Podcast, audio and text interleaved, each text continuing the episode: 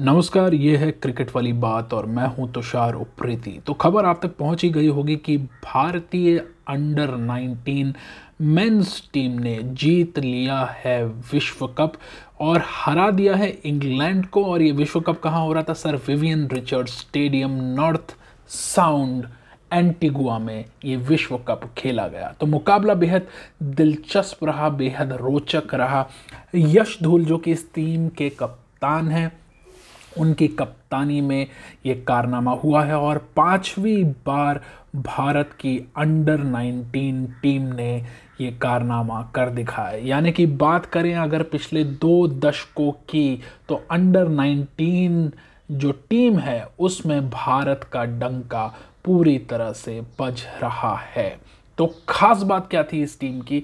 इस टीम की खास बात ये थी कि एक तो इसके कोच थे ऋषिकेश कानिटकर। अगर आपको याद है, भारत और पाकिस्तान का वो मुकाबला और ऋषिकेश कानिटकर का वो ज़बरदस्त चौका तो आपको बिल्कुल इस टीम से उम्मीद करनी चाहिए थी, जिस किस्म का प्रदर्शन इस टीम ने दिखाया है। एक दौर ये भी रहा कि इस टीम के काफ़ी सारे खिलाड़ी कोरोना से संक्रमित हो गए थे और लग रहा था कि क्या भारत अपनी प्लेइंग इलेवन भी इस टूर्नामेंट में कवर कर पाएगा, खेल पाएगा, लेकिन उन सब बातों को, उन सब कमज़ोरियों को दरकिनार करते हुए भारतीय टीम बन गई है विश्व विजेता अंडर नाइन्टीज़ में बन गई है चैंपियन लेकिन अगर स्कोर कार्ड पर नज़र डालें इस मुकाबले की तो सबसे कमाल की बात ये रही कि इस पूरे टूर्नामेंट में जैसे हर बार कोई नया खिलाड़ी भारत की ओर से उभर के आया और उसने प्रदर्शन किया इस मैच में भी कुछ ऐसा ही हुआ। तो इंग्लैंड की पहली पारी 189 रन्स पे ऑल आउट हो गई थी जिसमें जेम्स रियू ने पंचानवे जेम्स सेल्स के 34 रन बहुत ही आ, मुश्किल समय में आए। उसी तरह भारत की ओर से राज बाबा ने पाँच बेहद बेशकीमती विकेट लिए और महज 31 रन दिए।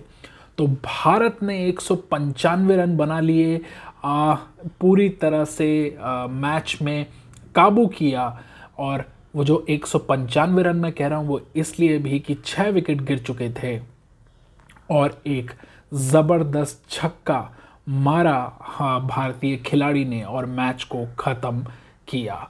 और वो जो खिलाड़ी हैं, वो भारतीय टीम के विकेट कीपर हैं। और ये अपने आप में बड़ी ही दिलचस्प बात रही कि जिस तरह से महेंद्र सिंह धोनी ने 2011 के विश्व कप के फाइनल में सिक्स मारा था और भारतीय टीम जीती थी उसी तरह से। इस मैच में भी भारतीय टीम के विकेट कीपर ने एक छक्का मारा और मैच को पूरी तरह ख़त्म किया चौवालीसवें ओवर में।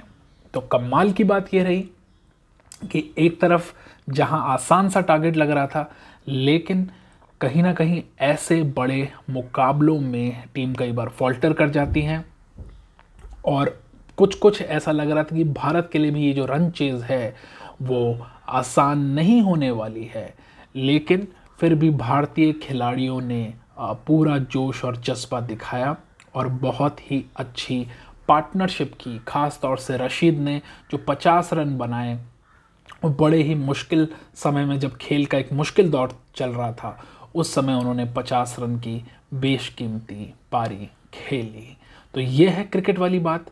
मैं हूँ तुषार उप्रेती तो भारतीय टीम बन गई है अंडर 19 की विश्व विजेता। लेकिन मेरा सवाल एक आपसे ये भी है, क्या इसी किस्म का प्रदर्शन भारतीय सीनियर टीम भी दिखा सकती है। अगर अंडर 19 की बात करें, पिछले दो दशकों में, यानी कि 2000 से अगर शुरू करते हैं आप तो सबसे पहले 2000 में मोहम्मद कैफ की कप्तानी में ये टूर्नामेंट जीता गया था। फिर 2008 में विराट कोहली की लीडरशिप में इस टूर्नामेंट को जीता गया था। 2012 में उन्मुक्त चंद की लीडरशिप में टूर्नामेंट भारत ने जीता और 2018 में पृथ्वी शॉ के नेतृत्व में इस टूर्नामेंट को जीता और अब 2022 में यश धूल जिनका नाम दर्ज हो गया है एक तरह से इतिहास में, इन तमाम महान कप्तानों की लिस्ट में, उन्होंने अंडर 19 टूर्नामेंट जीत लिया तो एक तरह से भारतीय टीम ने